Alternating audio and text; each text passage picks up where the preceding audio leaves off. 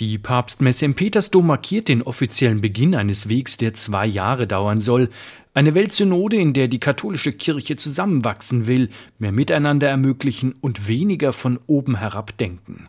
In seiner Predigt hat Papst Franziskus deutlich gemacht, in welchem Geist er diesen Prozess gestalten will. Es gehe nicht darum, Veranstaltungen zu organisieren oder theoretische Überlegungen anzustellen, sondern vor allem Begegnung zu fördern. Das erfordere Mut und Offenheit, so Franziskus, berge aber die Chance, neue Wege zu finden und müde Gewohnheiten hinter sich zu lassen.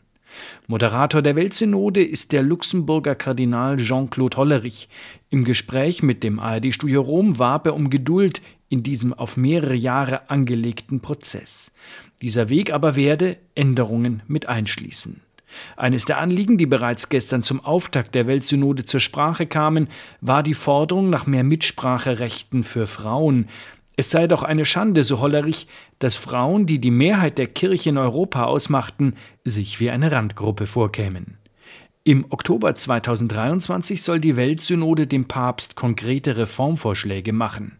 Die stellvertretende Vorsitzende des Zentralkomitees der deutschen Katholiken, Karin Kortmann, fordert für dieses Treffen Sitz und Stimme auch für Laien. Bisher ist vorgesehen, dass nur Bischöfe über die Ergebnisse der Synode abstimmen.